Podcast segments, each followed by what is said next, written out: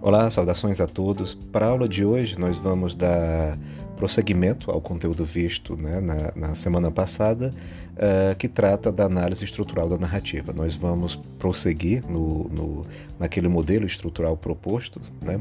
Parte dessa ideia, dessas ideias foram filtradas lá do Roland Barthes, Uh, e a ela eu acrescentei a contribuições de outros importantes autores estruturalistas, como Gray Mas, uh, Humberto Eco, Todorov e o Roland o, o Levi Strauss. Né? Uh, todos esses textos estão compilados em um famoso, né, conhecido é, volume aqui no Brasil que se chama exatamente Análise Estrutural da Narrativa. Eu vou retomar um pouco as questões da aula passada e a gente dá prosseguimento naturalmente né, é, do ponto onde terminamos. Por questões didáticas, para facilitar e pressupondo o conhecimento desse tipo de narrativa, né, especificamente, assim como eu fiz na aula passada, eu vou tentar ilustrar todas essas questões teóricas. Uh, tomando como ponto de referência especificamente o filme Titanic, né? Uh, o mais recente, aquele que foi uh, dirigido pelo James Cameron. Né? Bom, a primeira coisa uh, que nós vimos é que essa análise estrutural ela se divide em três etapas. Né? A primeira, que é a análise das funções, a segunda das ações e a terceira da narração.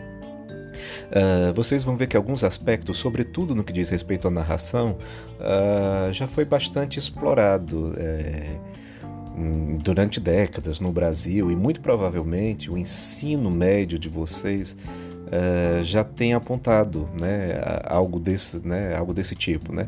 Normalmente, para quem. Talvez hoje em dia nem tanto, porque mesmo no ensino médio, né, as orientações metodológicas mudaram radicalmente. Né? Não, não, não estão ainda no ponto que gostaríamos que estivesse, né? Uh, mas elas mudaram muito, né? visceralmente, se comparado ao ensino dos anos 80 né? e anos 90. Mas para quem tem ainda, né? para quem é, estudou naquela época, ou para quem estudou em escolas onde ainda hajam resquícios daquela época, seguramente vocês viram muita coisa estrutural é, no plano da teoria da literatura. Bom, mas vamos a eles. É, fazendo um breve resumo da aula passada, quando vimos as funções, né? É, vimos que as funções elas se dividem em duas categorias: as distribuicionais e as integrativas. A primeira, ela corresponde, se tomarmos o, o signo linguístico de Saussure né, como parâmetro, ao eixo da continuidade, né, é o eixo uh, sintagmático. Né? Uh, e a segunda ao eixo paradigmático, né? o eixo da metáfora. É, ou seja, uh, para fazer uma análise estrutural da narrativa, você, uh, o analista vai ter que levar em consideração tanto a organização horizontalizada né, das funções, né, o fato de se juntar um ao lado do outro, uma série de funções, quanto a organização verticalizada, né, uh, que está mais ligado à parte digamos assim, a uma certa imersão profunda na, né, em cada uma dessas unidades. Né? Então, uh, uma está no, na ordem do aglutinar e o outro está na ordem da substituição, né, da metáfora, uh, da denotação. Bom, as funções distribuicionais, né, elas são da ordem do fazer, por isso mesmo, né? É, enquanto as integrativas são da ordem do ser. Né? As, as primeiras elas se dividem em duas categorias elas podem ser funções cardiais ou funções de catálise. Né? A função cardial ela é uma ação consequente e a catálise é uma ação consecutiva. Toda narrativa se estrutura em torno desse tipo de coisa. Né? É, é, uma relação, como eu falei na aula passada, é uma relação de causa e efeito. Né? Quando se conta uma história, é, ela normalmente é construída né, é, prevendo esse tipo de relação, porque isso é natural à própria narratividade é, humana. Né? É, e, e as, as, próprias ações humanas também se articulam em torno desses, desses núcleos né, narrativos. Então, se eu fecho uma, é, se eu solto uma caneta, ela cai. Né? Se eu dou um grito, alguém pode ouvir. Né? É, todas essas, essas, essas funções elas são, de um certo modo, é, são vinculadas umas com as outras e tem essa, essa, esse poder relacional, né? digamos assim.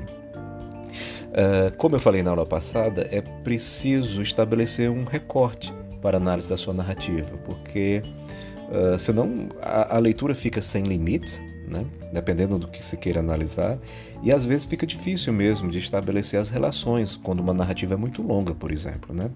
É, e você pode sempre fazer esse tipo de análise tomando por base uma visão microcósmica como uma visão macrocósmica. Né?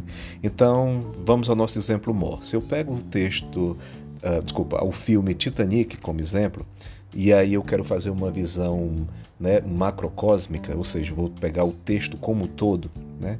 A função cardial é aquela fundamental que originou todas as outras funções e todas as outras, né, todos os outros núcleos narrativos que compõem a narrativa. Né? Uh, então, o que é que levou tudo aquilo, né? o que é que permitiu que tudo aquilo acontecesse? É exatamente a construção de um navio que foi anunciado como o mais poderoso, mais rico, mais impetuoso de toda a construção naval da época. Né? Uh, um navio que uh, é, velejava com uma velocidade nunca antes alcançada uh, por qualquer outra máquina marítima né, existente até então. Né? Então, esta é a ação cardial. Né? É essa construção de um navio superpotente que permite que todas as outras ações aconteçam. Né? É, é, exatamente essa ação que permite que aquele tipo de gente, né, uma aristocracia é, extremamente calcada em valores muito, uh, né, muito, muito, uh, como é que eu posso dizer, né, incisivos, né, aristocráticos, burgueses, né? É, Para aquele tipo de gente, é, essa construção que demanda uma carga de trabalho né, no, no, no período de navegação muito grande, uh, que possibilita existir uma divisão de classes né, dentro do navio. Né? Vocês se lembram, a primeira, segunda, terceira classe, uh, e há um grupo de trabalhadores, né, trabalhador braçal mesmo, uh, né, no fundo do navio que alimenta as caldeiras né, e para que ele uh, viajam com velocidade. Né? É, foi esse tipo de ação que permitiu, por exemplo, que duas pessoas de classes sociais diferentes se conhecessem e por aí vai. Né? Então, se a gente toma a narrativa como todo uh, como, é, né, como, é, como referência, né, ou seja, uma visão macrocósmica, esta né, seria a ação cardial e todas as outras seriam catálises, ou seja, seriam desdobramentos. Agora, a análise ela pode ser feita também em pequenos trechos, né?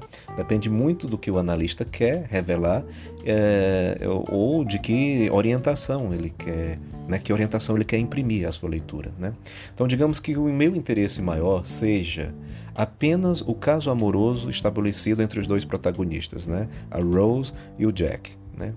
Então, é óbvio, tudo isso vai estar ligado a essa, a essa cena primeira, que ela é de fato a, a, o núcleo, né? primeiro, o núcleo fundador.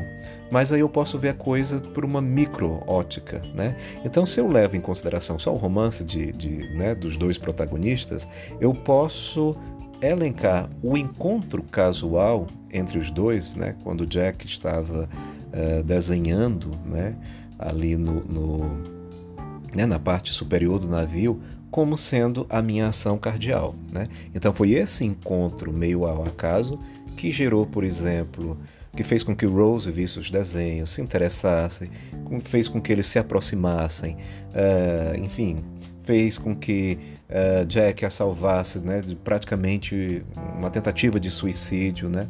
Uh, e por aí vai. Então, dependendo do que o analista quer contexto, é, a, a, a né, elencar esse tipo de ação, ele vai variar né, muito, vai variar bastante. Né? Então, a própria escolha metodológica ela já diz um pouco também né, do que você quer extrair desse tipo de narrativa.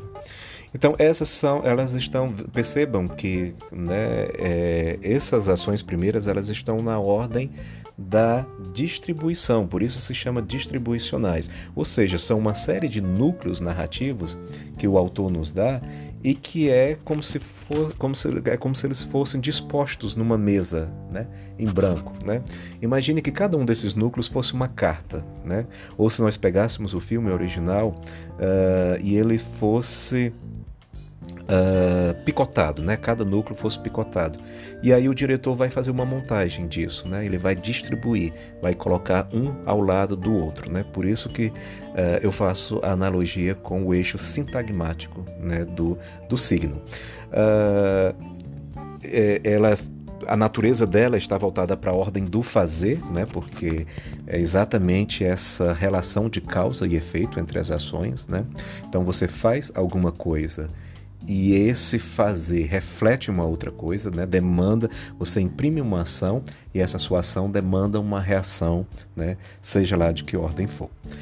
Uh, mas elas também podem, podem ser integrativas. Né? É, dependendo da narrativa, você pode encontrar uma, uma, uma função que é meramente distributiva ou meramente integrativa, ou ela pode é, ser as duas coisas dependendo da relação que você estabeleça entre as funções. Né? Uh, de qualquer forma, as ações, as funções integrativas, elas são índices, né? elas são indícios, né? Elas são muito mais caracterizadoras de alguma coisa é, do que promotoras de uma ação propriamente dita, né? Propriamente dita. É, também são de duas ordens, né? Elas podem ser índices ou informantes, né? Índice, índice é quando o significado está implícito uh, e informante é quando o significado, né, é, é né, direto, objetivo, tal. Então pegamos o Titanic como exemplo, né? A cena Uh, por exemplo, da, já quase no final da narrativa, depois que o navio bate no iceberg repartido, uh, que o anúncio de, de naufrágio é dado para todos os tripulantes, está uh, todo mundo desesperado tentando se salvar nos poucos botes né, que existem ali, né, disponíveis né, para isso.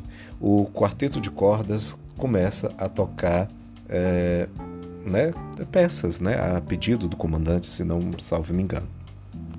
O que é que acontece? Essa cena especificamente, ela não pede nenhum outro tipo de cena. Né? Ninguém se mata, ninguém, né, enfim, deixa de se matar porque o quarteto de cordas está tocando. Né? Ninguém vai, uh, sei lá, pedir um vinho porque o quarteto de, corda, de cordas está tocando. Então, a princípio, esta função específica, né, o quarteto de cordas tocar é, peças enquanto as pessoas estão desesperadas tentando se salvar, ela não pede nenhuma ação propriamente dita, né? Isso significa que ela não é uma distribu não é uma função distribucion distribucional, ela é uma função integrativa. Ela está ali para caracterizar alguma coisa, né? É um tipo de ser, né? Um tipo de uh, uh, né? de sujeito de situação, né? Uh, ou seja, tá, ela tem um significado muito mais metafórico do que metonímico propriamente dito, né? É, aquilo no fundo é uma grande metáfora, né? O que é que significa você em plena morte, na agonia, né? Todos naquele momento já estavam cientes de que iriam morrer, né? Salvação à vista, assim, era algo praticamente impossível de se pensar. E no entanto, você tem quatro pessoas ali que se dispõem a tocar na maior calma possível como se nada estivesse acontecendo. Né? Uh, então, isso é uma função integrativa. Uh, só que ela é implícita de um certo modo. não posso dizer que ela é informante, né? Uh, porque. Ou melhor, desculpa, ela é informante, porque claramente o comandante é, dá a instrução de tocar e diz por que se deve tocar. Né? Uh, ou seja, é, é, claro que na agonia ninguém vai prestar atenção no quarteto de cordas né, que está tocando ali, né? Mas de qualquer forma, aquilo é feito no sentido de dar um mínimo de. Uh, eu não sei se de esperança, mas de conforto, né, de uma situação mais agradável. A música, ela toca muito, né, a alma humana, ela é atenuadora. A música é o que há provavelmente de mais sublime, né, de mais uh, divino, né, que o homem pode fazer. Então, tocar música né, é, na, na, no, na época, no, no, né, no, momento de plena uh, agonia, né, de uma situação quase que de pré-morte, né, é, é, óbvio que isso né, causaria um alento muito grande. Né, se não fosse a situação péssima em que né? Todos se encontram e, e né, dificilmente eles vão dar atenção aos músicos, né? É, mas de qualquer forma, é, esse dado está relativamente explícito, né? Tanto que ele foi demandado pelo comandante, né? Cantem, né? Uh, chega um momento em que uh, o quarteto percebe que né, não faz mais sentido, todo mundo vai morrer, ficar cantando, é, tocando, desculpa, né? Uh, só que eles procuram se afastar um pouco e depois voltam. Diz não, realmente não existe mais coisa a fazer. Continuamos tocando, né? É, ou seja, as funções elas são dadas explicitamente, né? né? Primeiro pelo comandante que pede para tocar, para dar um pouco de alegria para o povo, e depois eles mesmos constatam que a morte é certa e que a única coisa a fazer é continuar tocando. Né? Uh, mas o filme também aponta, por exemplo, uma função integrativa né, de índice, ou seja, que o dado é implícito. Uh, um determinado momento, um pouco antes do navio bater no iceberg, Uh, os personagens começam a soltar né, com a respiração um vapor gelado muito forte. Uh, que não é comum, né? O corpo né, das pessoas. Existe uma, uh, um personagem que está numa espécie de torre de vigilância, né? É, o, próprio, o, o, próprio capitão que está ali ao leme uh, tem uma parte aberta ele sente o vento forte, né? Jack e Rose, que né, naquele momento também estavam na proa, sentem também o vento forte é, é, e, e, frio, congelante mesmo que não era normal nas outras noites, né? Então não é porque está no alto mar que o vento necessariamente, desculpa, que a, temperatura necessariamente precisa ser congelante, né? Então há uma, algo muito específico, né? É, a tripulação começa a sentir uma temperatura extremamente fria, né? Congelante. Uh, e o corpo dá sinal disso, né? Então, se não era comum, se nas noites passadas não não aconteceu, algo de estranho está acontecendo. Né? Então, isso é uma função, é um índice, né? é um dado implícito de que alguma coisa muito gelada né, está ali por perto, né? de que o navio está se aproximando de algo muito gelado. Né? É, só que os personagens negligenciaram um pouco esses sinais dados pela natureza né, e, evidentemente, filtrado pela narrativa. Né? Então, essas são basicamente as duas coisas a serem analisadas né, no plano das funções. No plano da ação, uh, a primeira coisa a se pensar é o que os estruturalistas chamaram de repetições. Né? Segundo esse grupo de intelectuais, toda narrativa se constrói por algum tipo de repetição. Né? A repetição não significa necessariamente você falar a mesma coisa várias vezes. Né? É, são repetições de estruturas. Né? As estruturas se repetem. Né? É, você não conta uma história só com uma única estrutura. Né? Você tem um conjunto delas e elas vão se relacionando, formando uma história como um todo. Né? Uh, e essas repetições elas são de três ordens. Né? Elas podem ser por contraste, por gradação ou por paralelismo. Né? Então, uma repetição por contraste é, todo e qualquer tipo de narrativa se constrói em torno de coisas, como o próprio nome já diz, são contrastantes. Né? Então imagina, sei lá, uma narrativa que parte dela se passa no dia e parte se passa no na noite. Né? Então há um contraste de temporalidade aí. Né? É, normalmente os autores exploram muito bem essa, a carga simbólica também desses contrastes. Né? O dia te possibilita determinados tipos de ações que a noite uh, não permite. Né? Estou uh, lembrando agora, lembrando agora de um famoso romance do Essa de Queiroz chamado Campo e a Cidade, né? onde o autor é, né, cria exatamente uma dicotomia entre essas duas, esses dois espaços. Né? Então isso é uma ação construída por repetição por contraste, né? porque parte do núcleo narrativo se passa no campo e parte do núcleo narrativo se passa na cidade. E é exatamente a dicotomia né, entre, esses, essas, entre essas duas instâncias que vai gerando toda a narrativa. E aí ela pode ser de variadas ordens, né?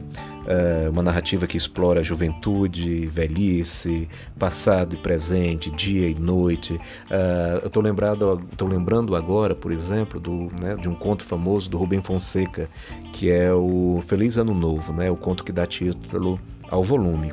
Feliz Ano Novo também é uma narrativa é, construída por repetição por contraste, porque a narrativa começa numa uh, né, uma favela, numa comunidade, numa classe muito pobre, e depois ela vai para uma, uma, zona mais rica do Rio de Janeiro. Né? Então nós temos aí um contraste de classe social, né? de representação social e até de representatividade também. Né?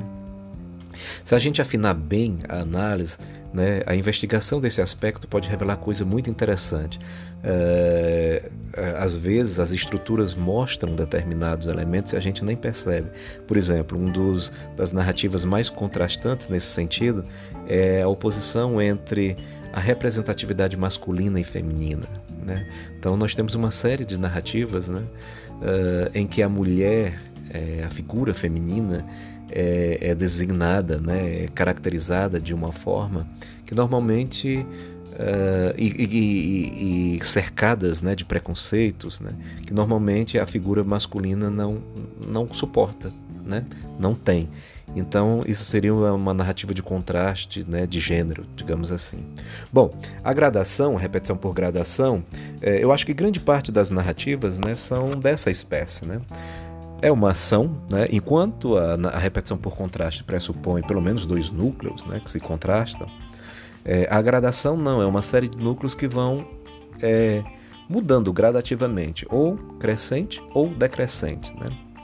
Então posso dizer, por exemplo, que Titanic é uma narrativa por contraste, ou de, de gradação, né?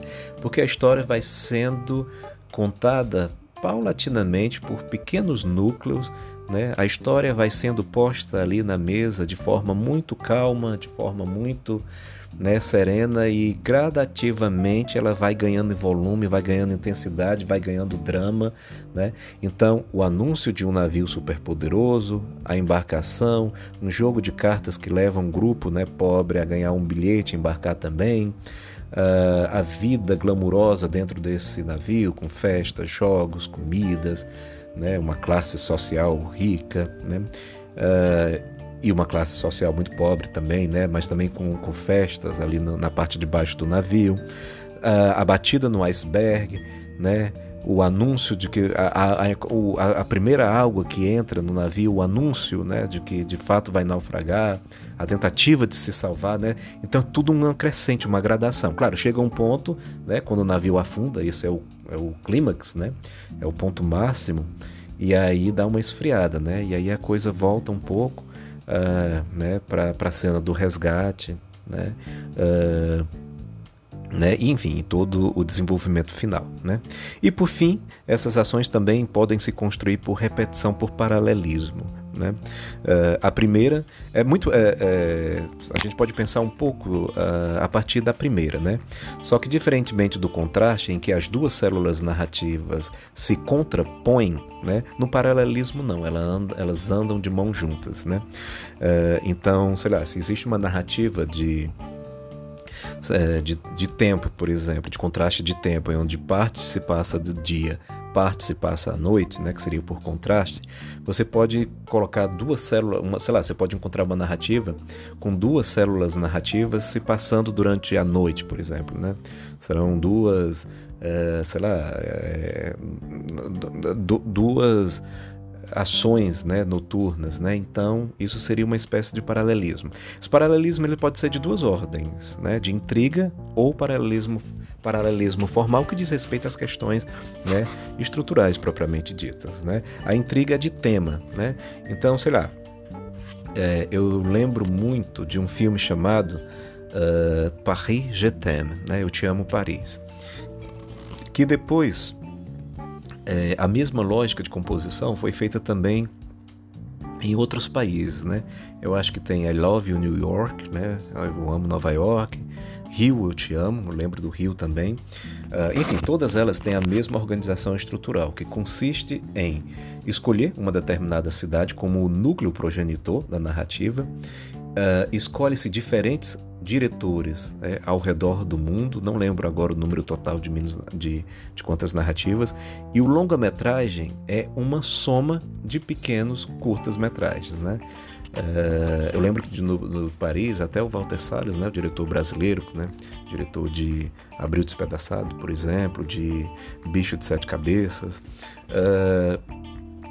é, ele participou desse filme, né? Então isso é um tipo de organização por paralelismo, né? É, porque você tem um mote principal, que no caso é intriga, que é, na verdade, nesse caso seria de intriga e de fórmula verbal ao mesmo tempo, né?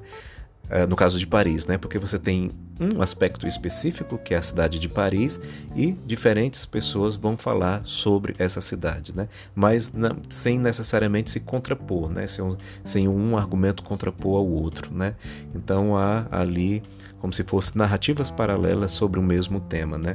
Por que, é que eu falo que ela pode ser de, de, de, né, de também formal? Porque uh, o, o, o fato de ser todos eles curta-metragens né, já dá um, um, indício de que a forma também é paralelística. Né? Bom, o próximo elemento a ser analisado é o modelo triático. Né? Esse eu acho assim, muito interessante para para análise da narrativa mesmo. Né? Uh, ele vem do pressuposto de que toda célula dramática é construída em torno desse modelo estrutural especificamente. Né? Ou seja, é, toda célula dramática pressupõe, primeiro, né, entre os personagens, né, na relação entre personagens, uh, a pretensão de se atingir alguma coisa, né? Você não vai encontrar uma narrativa em que os personagens não querem absolutamente nada, né? Normalmente eles têm um objetivo, eles têm um fim a alcançar na vida. O que acontece? Isso seria a pretensão. O que acontece? Para se alcançar esse objetivo, é necessário traçar um projeto, né? Porque ninguém, nem o personagem mais louco do mundo, sai à torta direita experimentando qualquer coisa, né? Ele vai a, a traçar um plano de ação para conseguir alcançar as suas pretensões. É um projeto de vida, né? De um certo modo. Agora, é, seria muito fácil, né? Imagina só, eu tenho uma pretensão, vou traçar um projeto de vida eu simplesmente consigo, né?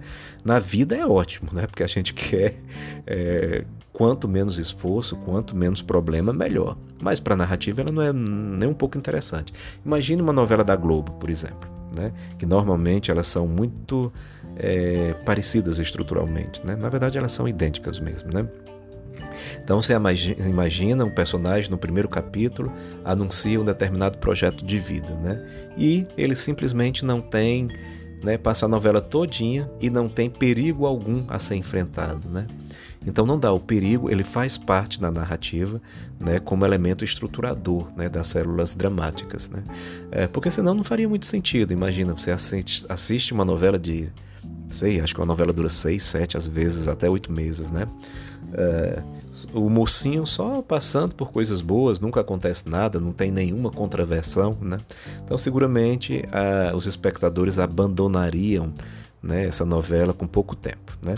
Tomando por base o nosso modelo MOR aqui, que é o filme Titanic, uh, nós poderíamos dizer o seguinte, né? Aí, é, mais uma vez eu falo, né? A análise narrativa é sempre muito a partir de que perspectiva e a, a partir de que elementos uh, o analista quer exaltar, né? né? Mas vamos tentar pegar, da, uh, sei lá, de uma de um modo geral, né? O que seria mais interessante dentro desse modelo triático, né? Uh, o amor entre Rose e Jack, né? Então nós temos um problema aí, né? Nós temos dois personagens que em determinado momento uh, se veem é, apaixonados, né? E, mas há uma, uma, uma um elemento muito forte que é a própria distinção de classe. Né? Então a gente poderia, se a gente pegar a Rose como, como elemento, a Rose, eu acho que mais do que o Jack, né, se vê apaixonado pelo aquele, né, por aquela personagem, por aquele homem, e o amor dele também é um fruto muito da, da própria investida dela também. Né? Então a Rose tem uma pretensão: descobri que estou apaixonado pelo Jack, quero ficar com ele. Essa é a pretensão. Né? Qual é o projeto que ela faz? Né? Ela já tem um perigo que se antepõe ao próprio projeto. Né? Ela sabe que há uma diferença de classe muito grande entre os dois e que esse, esse indivíduo que vem de uma classe paupérrima dificilmente seria bem aceito né, por uma classe absolutamente aristocrática, fechada. Né? Uh, e há um outro perigo, né? a Rose já está noiva de um desses aristocratas. Né? Então, como se não bastasse a classe, existe também a condição de noivado. Né? Então, uh, há uma pretensão que é: eu né, me apaixonei por alguém, eu quero ficar com essa pessoa, mas eu já tenho dois perigos. Né? Eu não posso porque eu sou noiva é, mas isso seria fácil, é só desmanchar o noivado, mesmo estando em um navio. Mas existe também todo um preconceito de classe que é preciso ser driblado. Né? Então, qual é o projeto? Né? Quais são as ações é, executadas por Rose né, para driblar esse tipo de coisa, né? Então ela e aí vai levar muito para um aspecto que a gente vai ver daqui a pouco, que é a transformação pessoal, né? Mas ela vai uma tomada de consciência, por exemplo, né, onde ela começa a ver de forma muito mais crítica né, e muito mais questionadora as ações da mãe e dos pares, né, que de um certo modo comungam é, com aquele mundo, né, ela se torna um pouco inconsequente, não mede muito as ações, né, começam a fugir né, do, do, do olhar vigilante da classe, né, é, começa a experimentar muita coisa, né, de uma ordem mais popular, né, a dança, né, o comportamento, os gestos, né, uh, que para ela, né, dentro daquele mundo, se, se anunciam com muito mais libertadores, né, é, do que as práticas sociais por ela executadas, né? Então seria isso, né? É, a pretensão é ficar com Jack, o projeto, o perigo no caso, né, que aqui se, antecede, é, o fato de ser noiva e o fato de pertencer a outra classe, e é, o projeto é, é driblar a vigilância e, e, se adequar cada vez mais ao mundo do, né, do Jack. Mas aí vocês poderiam, uh, sei lá, é, é, pegar um outro ponto de vista. Por exemplo, a partir do momento em que o noivo uh, da, da Rose descobre esse embrião de romance, digamos assim, né? Porque foi um romance muito curto. Ele também começa a agir, né? Uh, então a, descobriu, né? Olha, descobri agora que ela está saindo com, com o pintor, né? Então qual é a pretensão dele, do noivo especificamente, né? Acabar com esse romance antes que ele vire uma coisa mais séria, né? Uh, o que é que ele faz para conseguir isso, né? Uma série de artimanhas. Uh, que não são lícitas, que não são éticas. Né? Ele implanta um, um, né, um colar, não lembro mais agora, um tipo de joia, não sei se é a pedra do oceano ou se é uma outra, né? mas uma joia dentro do bolso do colete que ele está usando. Uh, ele tenta enganá-lo por várias vezes, né? É, persuadindo a, a, a deixar a Rose partir no bote sozinha. Né? E aí seria uma forma de, de uh, né, de, de separá-los, né? ele inventa mentiras, né? enfim, há uma, uma série de coisas ligadas à falta de ética né? Uh, que caracteriza esse projeto do noivo de Rose. Né? Qual é o perigo? O próprio amor, né? o amor dos dois personagens ser maior né? do que todas essas ações, do que todas essas mentiras, né? É, é, inventadas pelo noivo. Né? Então vocês veem que a análise depende muito do, do foco que vocês vão dar, de que tipo de, de, de aspecto né, é, vocês desejam é, explorar, mas ela já revela coisa, apesar de ser algo estrutural, ela já revela coisa muito importante e muito interessante sobre a narrativa. Né? O fato do amor de Rose e, e, e Jack ser o perigo para as pretensões do noivo né, já é um dado muito substancial. Né? Significa que o filme, o diretor aposta no amor né, como uma arma, como uma tábua salvadora para as, né, as maléfices do mundo. Né? O fato do projeto do noivo ser todo calcado né, em falcatruas, em mentiras, né, também já é um retrato né, de como aquele tipo de pessoa né, rica, poderosa, de posses, age diante de é, qualquer ação que lhe desagrade. Né? Ou seja, já é um retrato do próprio caráter do personagem. Né? Então, a princípio, né, é, essas estruturas parecem ser muito uh, pesadas, duras, né? mas no fim das contas elas revelam coisas muito interessantes. Né? Eu acho que eu me esqueci de, de falar, não lembro, né? a repetição de Titanic se dá por gradação. Não, falei, né? se dá por gradação. Né? É... As ações vão né, aumentando pouco, aos poucos até chegar né, no máximo de ação e de, e de êxtase, que é o momento do naufrágio. Bom, o próximo aspecto a ser analisado estruturalmente é a relação entre o ser e o parecer. Os estruturalistas acreditam que todos os personagens mantêm uh, relações entre si, e essas relações elas podem ser dessas duas ordens. é, dessas, dessas duas ordens, né? Isso acontece um pouco com a nossa vida também, né? Uh, então, e é exatamente o tipo de relação que um personagem estabelece com outro que vai definir muito o caráter ou uma tônica semântica da narrativa, né, propriamente dito. Por exemplo, vamos pegar o Titanic, né, uh, e lembrando sempre relacional, ou seja, essa relação ela vai variar de personagem para personagem, de momento para momento também, né, existem muitos fatores que podem interferir aí na, na recuperação desses dados. Mas se a gente pensar bem, uh, vamos tomar a narrativa já no, no, no, meio da coisa, né? Já depois da Rose ter encontrado Jack, ter né, percebido que estão apaixonados, ter passado, ter passado aquela noite, etc. Tal. Uh, em né, no início né, da, da, daquele, do encontro tal, né, que os dois saíram, a relação de, do, entre Rose e Jack é do ser. Ou seja, Nenhum dos dois precisa esconder nada um para o outro, porque é uma relação de confiança, de abertura, embora eles tenham praticamente acabado de se conhecer, né? E aí já é um dado importante, né? O que é que faz uma pessoa se abrir tão completamente? Porque a Rose não chega a mentir nada, não omite nada, né?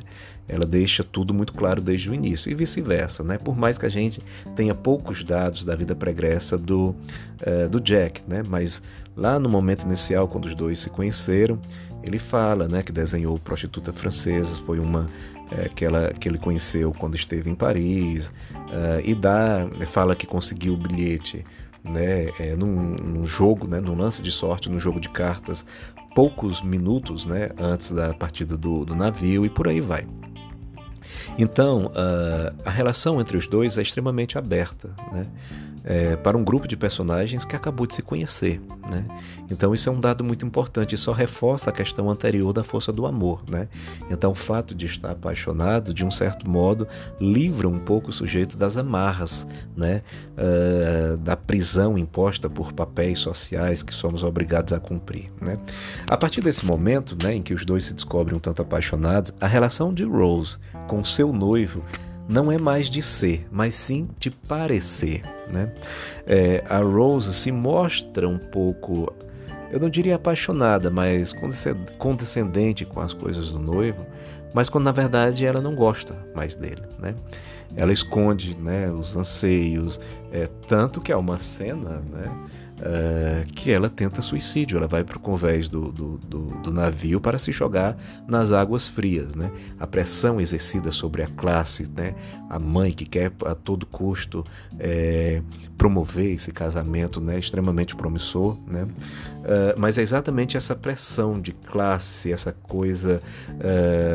Né, política, o papel de uma mulher dentro dessa sociedade específica, uh, que fazem a Rose se encolher né, diante do noivo, né, que fazem ela mentir, né, não se revelar por completo.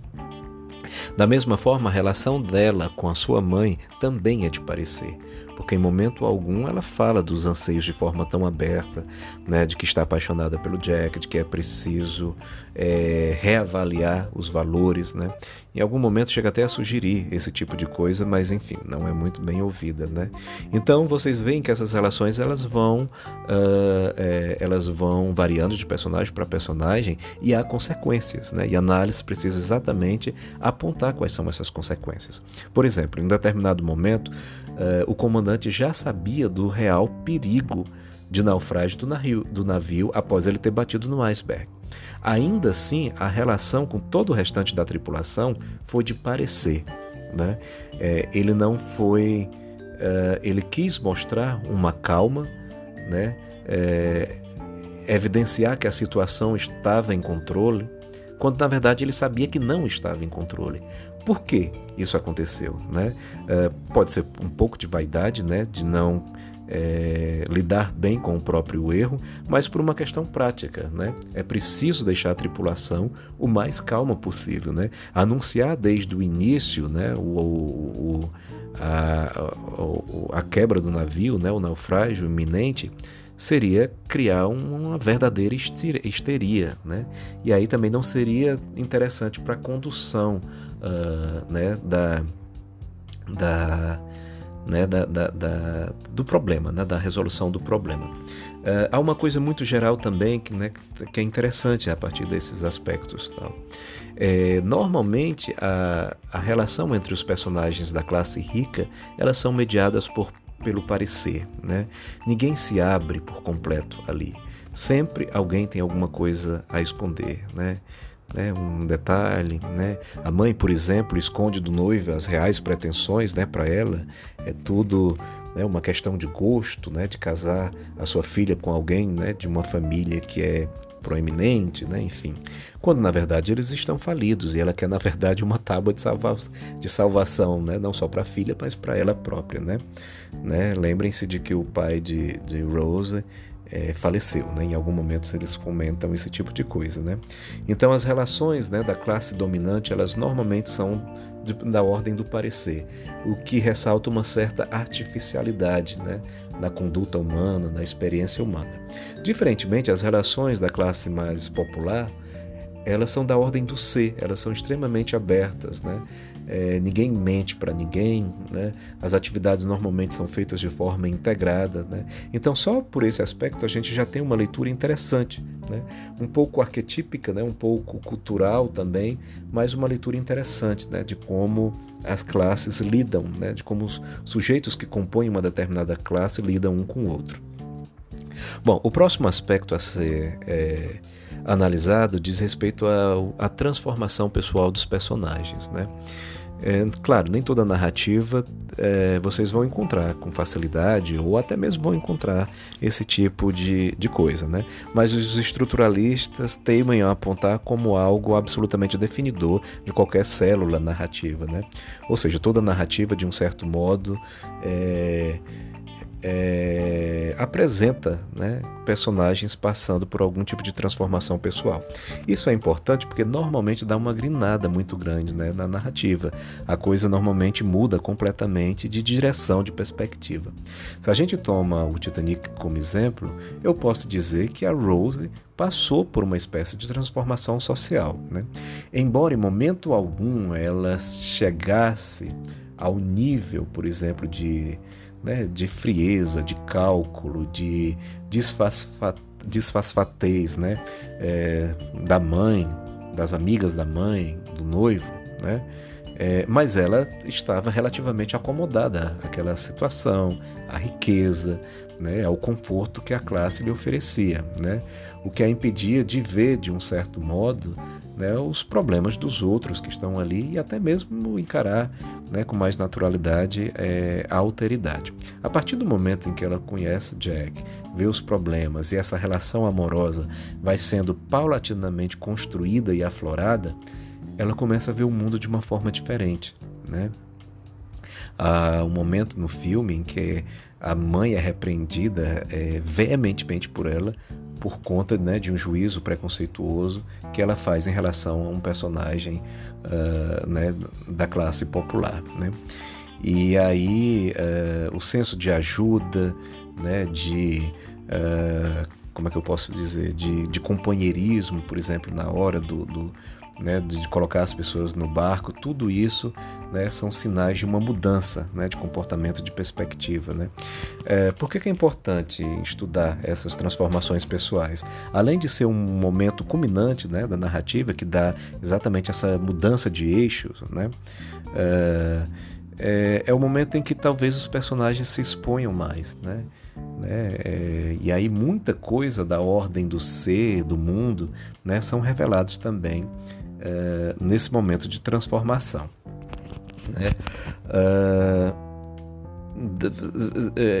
nesse aspecto especificamente, é muito importante ver né, é, que o amor foi responsável pela transformação da Rose. Né?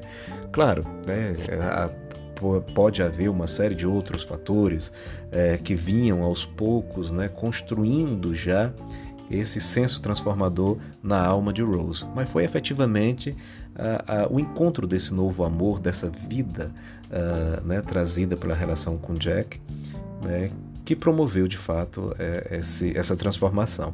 Então vocês veem que já é bem o terceiro ou quarto ponto que eu elenco em que o amor é algo definidor, né? É, o que dá, o que direciona um, para um lado muito interessante da análise, né? Porque normalmente a gente pensa o Titanic como uma narrativa de naufrágio, quando na verdade não é. É uma narrativa de um amor que sobreviveu ao naufrágio, né? Porque o Jack morreu, né, congelado depois né, que o navio naufragou.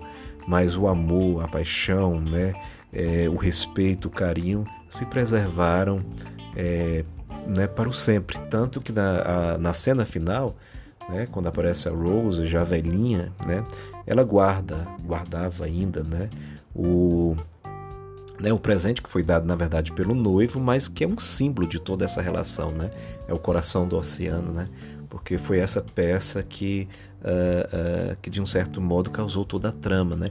Essa peça foi, foi parar no bolso de, de, uh, de Jack, né? Posta pelo noivo de Rose, né? E que gerou uma certa intriga. E olha que interessante, né? Voltando à ideia do perigo e até da transformação pessoal. A transformação foi tanta que ela vacilou um momento, né? Desde quando, né? quando o noivo acusou Jack de roubo mas chega um momento que ela passa e diz: não, ele é impossível né, cometer um ato como esse. Né?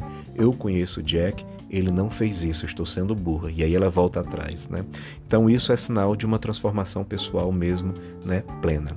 Bom, o próximo elemento, o último, né, no plano das ações, diz respeito às regras de ação. Eu, particularmente, eu acho esse aspecto muito estrutural, né? e aí é óbvio que a gente está tratando de estruturalismo, mas no sentido assim de não oferecer muita coisa relevante para análise. Né? Cada um dos aspectos que a gente citou aqui é, é possível né, você extrair coisa muito interessante para se analisar. Né? É, você encontra a estrutura, o modelo estrutural, e a partir daí você analisa o que é que essas, essas, essas estruturas significam. Né? Para esse modelo, não, né, é, é muito preso assim, não, não, vejo grandes possibilidades, né? Eu vou só passar dois ou três aqui para a gente ter uma noção mais clara, né? Então, ele, é, as regras de ação elas são definidas, né? O que eles chamam de R1, R2, R3, R4, né? Então, R1, sejam A e B dois agentes, né? Duas pessoas. Né? Pode ser bicho, então, enfim, pode ser muita coisa, mas enfim, aqui vamos colocar personagens para ficar mais fácil. E que A ama B. Então, A age de maneira que a transformação passiva desse predicado, isto é, a preposição A é amado por B, se realize também. Então, explicando, se um personagem. Vamos direto logo para o filme, né, que está servindo de base para a nossa argumentação. São dois personagens A e B, Jack e Rose. Né? E que A, Jack, ama B, que é Rose. Então, Jack age de maneira que a, transforma a transformação passiva deste predicado, ou seja, Jack é amado por Rose se realiza também. Se o Jack se vê, é, se percebe apaixonado por Rose, ele vai passar a agir, né, dando sinais para que Rose também ame, né, o ame, né? ou seja, para que ele seja amado por Rose. E de um certo modo é. Não há uma abordagem direta, não há uma abordagem muito incisiva, mas a apresentação desse mundo né, né da classe popular, é, os desenhos que ele mostra, a conversa no convés do, do navio, o fato de tê-la salvado né, de um suicídio, tudo isso são ações realizadas, né? Uh, ele pode até ter feito, né? em momento algum é dito explicitamente, né? mas é óbvio que foram feitos no sentido uh, de em nome de uma paixão que ele já sentia né? Pela, por essa moça. Então, uh, de um certo modo, ele está agindo para que a moça perceba essa, né, esse amor e ela o ame também. Né? A regra número 2: sejam dois agentes A e B, né, e que A ama B em nível do ser, mas não do parecer. Ou seja, Jack, Rose, Jack ama Rose no, é, no nível do ser, ou seja, ele sabe que ama, mas ele não demonstra que ama. Né? Por medo, por, né, por medo de não ser aceitado, enfim, por uma série de motivos. Se A toma consciência em nível do ser, né, é, age contra esse amor. Né? Então, se na verdade era B, né? Tá, tá, tá errado, né? Se B toma é, é, é, consciência desse, desse amor, ele vai agir contra. O contra não é tanto é, se opor, né? Mas vai dar uma resposta, né? Então, se alguém, se Jack ama Rose, né? Mas não demonstra por medo. Se em algum momento Rose descobre que ele o ama, que ele a ama, é, ela vai agir contra esse amor, né? Ou repelindo ou retribuindo, né? Então, né, é uma, como se fosse uma questão natural. Regra 3. Sejam três agentes, A, B e C, e que A e B tenham uma certa relação com C. Né? Então, Jack, Rose, e vamos colocar o C, o noivo de Rose. Né? Então, eles têm uma certa relação, né? porque C é noivo de B e C é conhecido de, B, de A porque A salvou a vida de B. Né?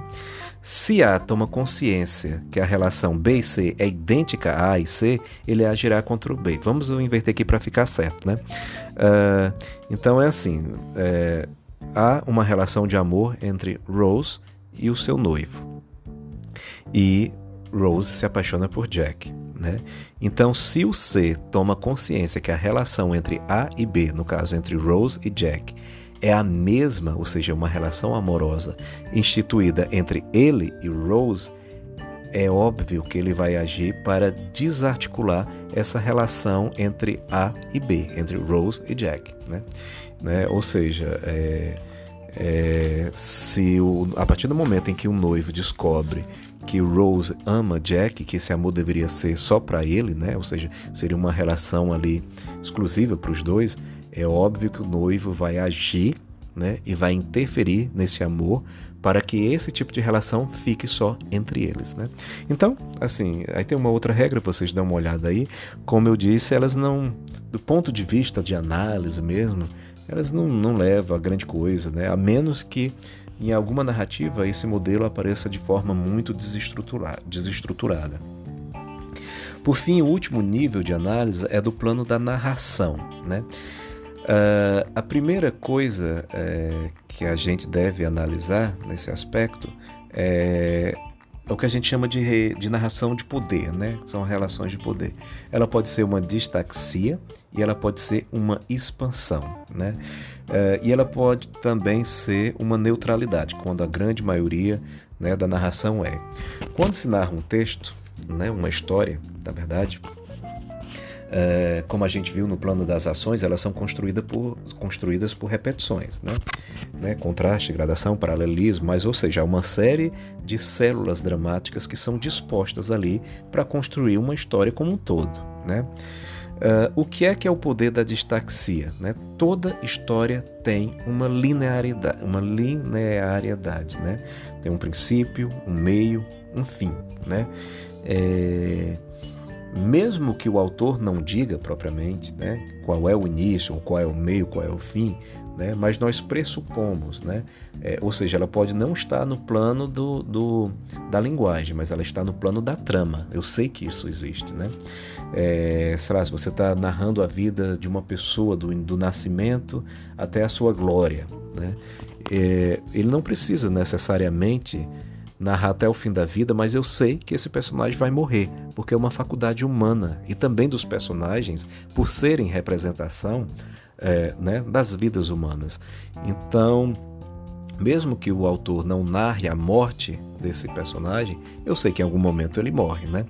né? Então, assim, é, a narrativa né, de uma coisa, ela tem esse, né, esse, essa, é, essa estrutura, né? Acontece que grande parte das narrativas os autores meio que perturbam um pouco a linearidade normal né, da, da, uh, né, da história. Né? E é isso que nós chamamos de distaxia. O Titanic, por exemplo, ele é feito por uma, uma distaxia. Né? Ele não começa numa linearidade cronológica dos fatos. Né?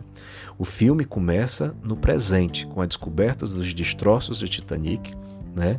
É, que são tirados do fundo do mar e nele se encontra os desenhos feitos por Jack, né? É, e uma série de outras coisas. Essa matéria é exposta na TV e a partir daí que a Rose, já velhinha, toma conhecimento, né? É, né, o que são esses desenhos, né, quem fez, ela sabe de tudo, e aí liga se propondo a contar a história. Uh, a, partir do momento que ela chega, uh, a narrativa volta né, para o início, da, da, né, da, construção do navio todo, e evidentemente tudo isso é filtrado pela memória de Rose, né, até voltar ao presente no final, né, quando ela joga lá o diamante no, no, no, mar, e aí é que a gente tem notícia que ela guardou essa pedra pela vida inteira. Né? Em um momento ou outro, mesmo dentro das lembranças de Rose, é, a linearidade desse passado, dessa memória, também é interrompida por pequenos flashes por presente, né? para, sei lá, reforçar algum detalhe de engenharia, uh, mostrar como é que né, uh, os outros estavam enxergando essa história, né, que de um certo modo divergia um pouco da visão de Rose. Né? Então, tudo isso são linearidades perturbadas. Né? Isso é uma distaxia. A expansão, por sua vez, ela não perturba necessariamente é, a, a, né, a linearidade da, da, da narração, mas ela é, ela agrega elementos né, é, para além daquilo que seria algo normal. Né? Então é um tipo de narrativa onde, por exemplo, a obra do José de Alencar é cheio desse tipo de coisa. Né? Ele poderia facilmente contar uma história é, é, de forma muito rápida, né? de forma muito é, objetiva, mas ele vai inserindo uma série de outros elementos. Uh, que acaba estendendo, né, expandindo a célula, né, a, a narração para além né, da, da, da, né, da normalidade. Né? Então isso é que é a expansão, é quando nitidamente você percebe determinadas células dramáticas que são muito mais adornos né, é, do que algo que vá é, dá luz à narrativa principal. As novelas, por exemplo, da Globo apresentada, tem muito disso. Né? Os romances, por que, que eu falei do Alencar? Porque o Alencar escrevia numa época em que se ganhava, né, o escritor ganhava pelo número de folhetins que eram publicados né, em jornais. Né? Os romances saíam em folhetins, capítulos a cada semana. Então é óbvio que ele ia estendendo essa narrativa com elementos extras né, para dar mais páginas para passar mais tempo no jornal e com isso é, ganhar mais dinheiro. Uh, eu tenho um tempo limite aqui por esse programa de uma hora, né? já são 57 minutos aqui. Eu fui avisado pelo programa que meu tempo está se acabando. Então é, eu vou encerrar agora e abro um outro arquivo daqui a pouco com o restante do, né, dos aspectos a serem abordados.